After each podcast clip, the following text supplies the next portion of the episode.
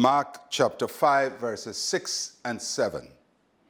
When he saw Jesus from afar, he ran and worshipped him.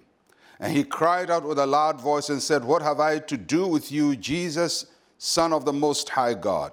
I implore you by God that you do not torment me. Many times when people come to God looking for help, uh, they exhibit contradictory attitudes. On one hand, they yearn for God's help, they desire for God to deliver them. And then on the other hand, they reject God's rule and God's, God's principles over their lives. And, and this man exhibited both this demon possessed man in the Gadarenes. So the first thing is he acknowledged Jesus Christ for who he was. He identified who Jesus Christ was. He called him by his right designation, uh, Jesus, Son of the Most High God. What a revelation! What an attitude of, of, of acknowledgement. And he ran towards the Lord. He didn't run from the Lord. So there's something in this man that was running towards God, desiring for God. He wants to draw near to God. And the third thing, he worshiped the Lord.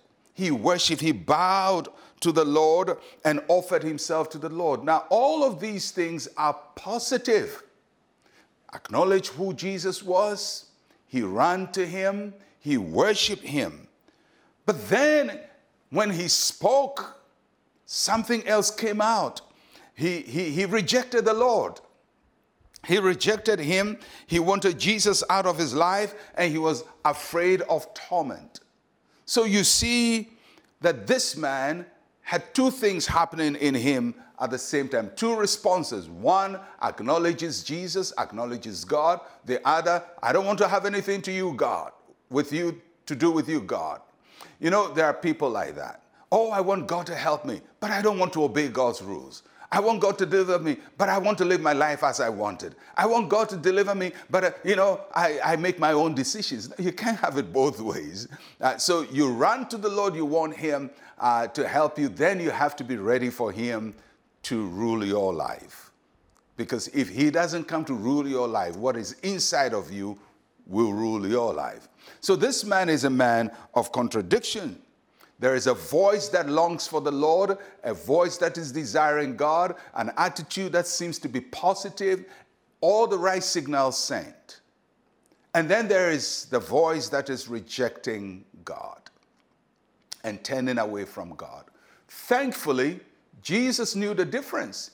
He knew that the, that which was running for the Lord Jesus Christ, that which was seeking Him and worship Him, was the man's true inner feeling like all human beings, every human being, no matter what they are or where they are, longs for God. There is a voice inside of them that seeks for God. Even when they say, I don't believe in God, there is no God, they know there is a God because you cannot be vehement against something you don't believe in.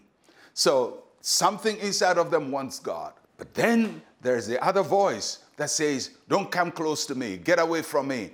That's the voice of the unclean spirit living inside of him. Now, if you're not careful, you may think the same person is the one speaking those two phrases uh, Come, I want you, and I don't need you. But Jesus saw the difference.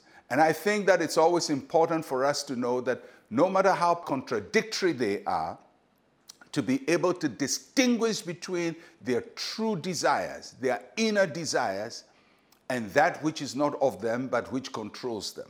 And Jesus was able to make that distinction. It is in making that distinction that he was able to identify the spirit that is inside the man. And we'll look at that tomorrow. Let's pray. Say with me, Heavenly Father, I come to you with all my heart. Set me free from every sin and bad habit. In Jesus' name, amen and amen.